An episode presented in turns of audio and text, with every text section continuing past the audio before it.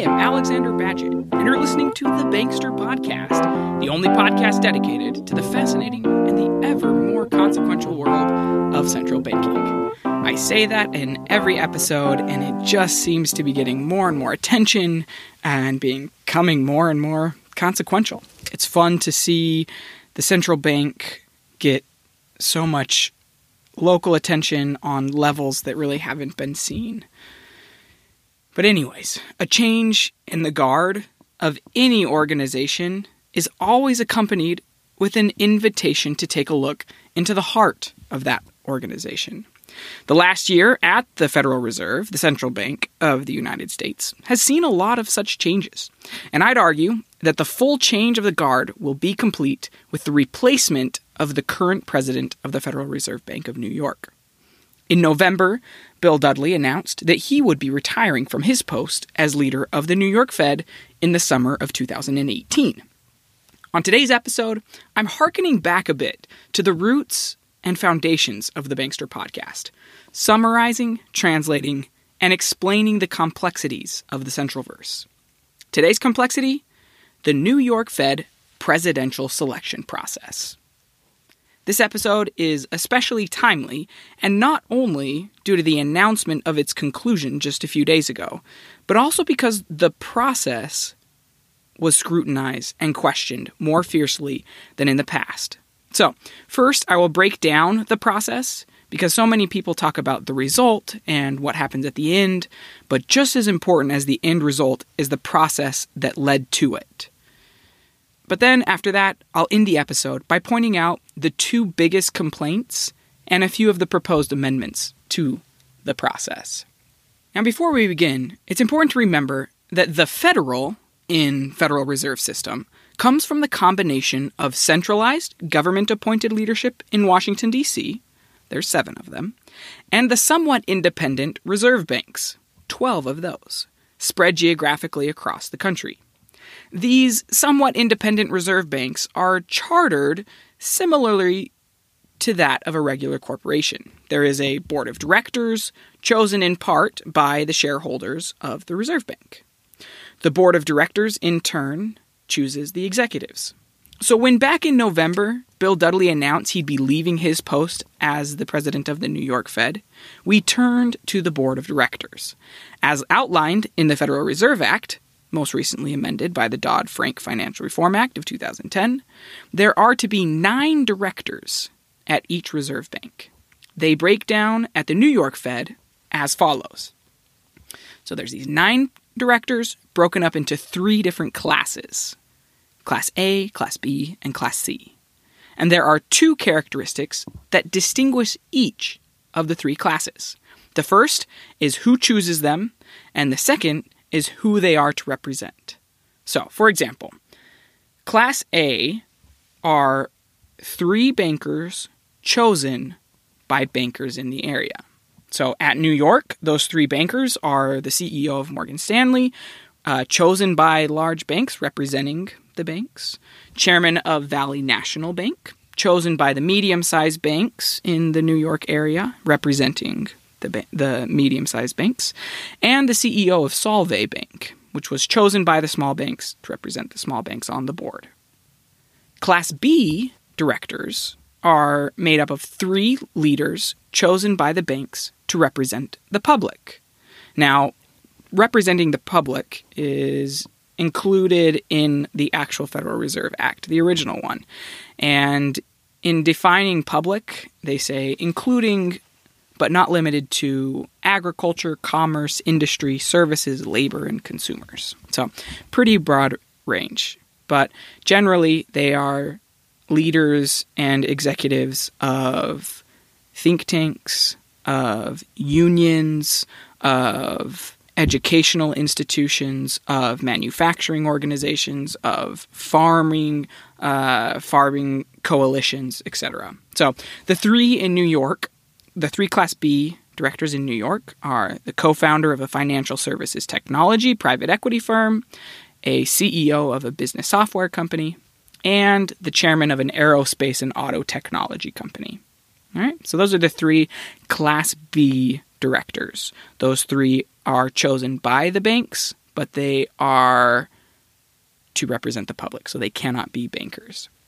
Finally, Class C directors are leaders from the public that represent the public, but they're chosen by the Board of Governors.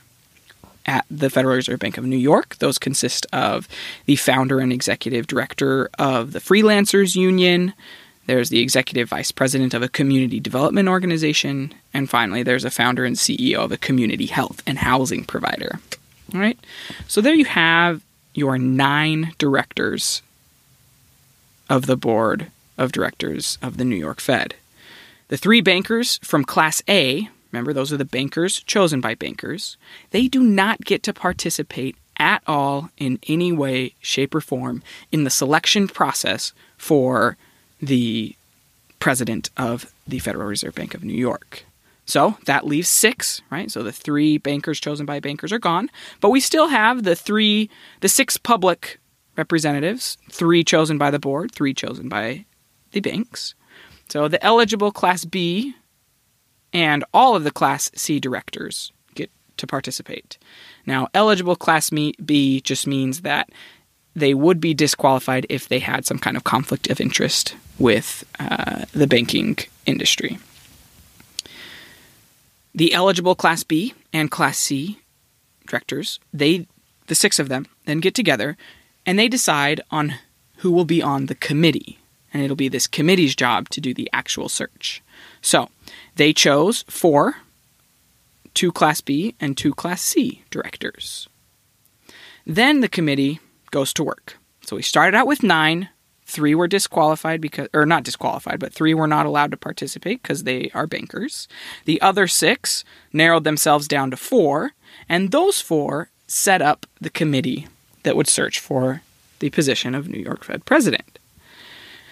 Now, in the introductory video that these four uh, directors put together and the New York Fed published, they said a couple of things they said was they were looking for uh, someone that is both technical and personal, and that they'd be listening to communities and not just candidates. So, what that last part there about communities and not just candidates is they went around and spoke to community groups. They have educational advisory groups that come and gave them uh, input on possibly candidates. They may have given recommendations for candidates, but they also may have been have given recommendation on qualities that the search committee should keep in mind when doing this search for the position of president. So they took a lot of advice. They did a lot of uh, meeting with a lot of different people. They also hired two external executive search firms. Um, one of them was uh, by the name of Spencer Stuart. This is a 70 year old uh, global executive search firm uh, headquartered in New York City. Uh, the other search firm was one called Bridge Partners. This one was got a little bit more attention. It's a little bit newer, started just about 15 years ago. It's much smaller, but it has a specific goal, a specific mission of providing diverse candidates to board of directors. They their goal is to place diverse candidates in executive positions. So, those two executive search firms, all the conversations with the advisory groups. They go through many different lists of candidates, and ultimately, those four people narrowed it down to just one. They selected John Williams, who is currently the president of the San Francisco Fed. So, those four directors then take the name of John Williams back to the six directors that are allowed to participate in the selection process, and all six of them get to vote on whether they approve of John Williams. All six did, in fact, approve him. So the next step is John Williams' name gets sent to the Board of Governors. Now, the Board of Governors then gets to all vote on whether they approve the appointment of John Williams. Now, in the Federal Reserve Act itself, it says that the position of president is made, quote, with the approval of the Board of Governors of the Federal Reserve System. That kind of shapes out in two different ways. One, which I just said, which is all of the Board of Governors get to vote. So that was currently only three of them, but all three voted in favor.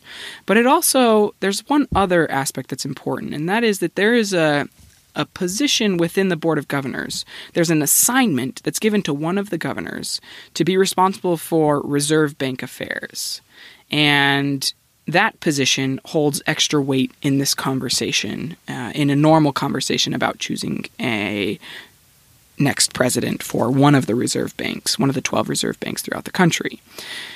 It's important to note in this case that Jay Powell was in charge of the reserve bank assignment when Bill Dudley announced that he would be retiring this year. So he had an extra hand in it then. He also had then an even bigger hand in it as chair. But so he was very in favor of it as far as all of the reporting has shown. And so with that final stamp of approval from the Board of Governors, the um, John Williams is approved. Now, a couple of quotes uh, in regards to what the act says about the with repro- approval actually what it actually means. Peter Conti-Brown one of my favorite fed commentators tweeted the following quote it's a maddeningly ambiguous legal structure that sometimes means a rubber stamp and sometimes means board of governor control. We could use some clarity. Close quote. In that vein, Reuters reported on March 1st that, quote, Powell was playing a larger role than his predecessors in making his views known to the New York Fed, noting he stressed monetary policy expertise and discussed specific names. Close quote. So, although I am not privy to the inside conversations that took place within the walls of the Fed or with those who they interviewed, I can say that the conversations took place within the selection process framework that I've outlined here. Now, this framework caused two camps of complaints. The first was that John Williams was another older white guy selected to a leadership position within the Fed. Uh, this was especially sensitive with uh, with progressive groups, and it's partly a self-inflicted wound from the New York Fed. They made a really big push at the beginning of announcing that they were going to hire this uh, executive search firm that was focused on bringing diverse candidates. They made a really big push using the word diverse over and over again, and then selecting the insider older white guy was uh, was going to get some backlash. So that's the first level of uh, of complaints. The second was that John Williams doesn't have a market background. He doesn't come from Wall Street. He hasn't had any experience uh, on working on Wall Street. Um, John Williams, I'll do an episode in the future about his past and what people are saying about him, but really briefly, he was a PhD economics student under John Taylor at Stanford. John Taylor's very supportive of him. Uh, he went straight to the Board of Governors, where he was a Fed economist there. He then went to the San Francisco Fed, uh, and was a research director there as well. Yeah, besides a brief stint at uh, in the federal government, which was quite brief, he spent his entire career studying monetary policy, and he's made quite a name for himself. He was Janet Yellen's right hand man when she was president of the San Francisco Fed, uh, but he hasn't spent time on Wall Street. Now, this camp of complaints for the New York Fed is kind of puts the New York Fed in a damned if you do, damned if you don't position. If they had they chose somebody that doesn't have experience, so they're getting this complaint of you chose someone that doesn't know what they're doing. If on the other hand they had chosen somebody from Wall Street or with experience from Wall Street, then the complaints would have been the revolving door uh, regulatory capture complaints. So those are the two big complaints, which leads to the final segment of today's podcast, and that is what were the recommendations for for changing this long process. And I'll list four of them, none of which seem to have any potential uh, probability of being implemented in the near future. Uh, but politicians were talking about them, and it's important to, to make the list. So, number one, from least dramatic change, was uh, it was recommended that the New York Fed should have to release the candidate list. So they should have to give a list of 10 or 12 people that they were considering.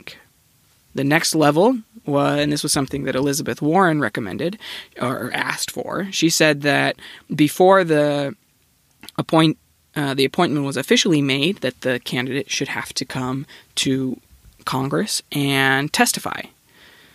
The third is that uh, it was recommended that this candidate be confirmed by the Senate. So maybe the board of directors at New York uh, chooses the candidate, but then that that appointment is not finalized until it's confirmed by the Senate. And then finally, the most drastic is that the position of New York Fed, because it is so important, should be a presidentially appointed Senate confirmed position.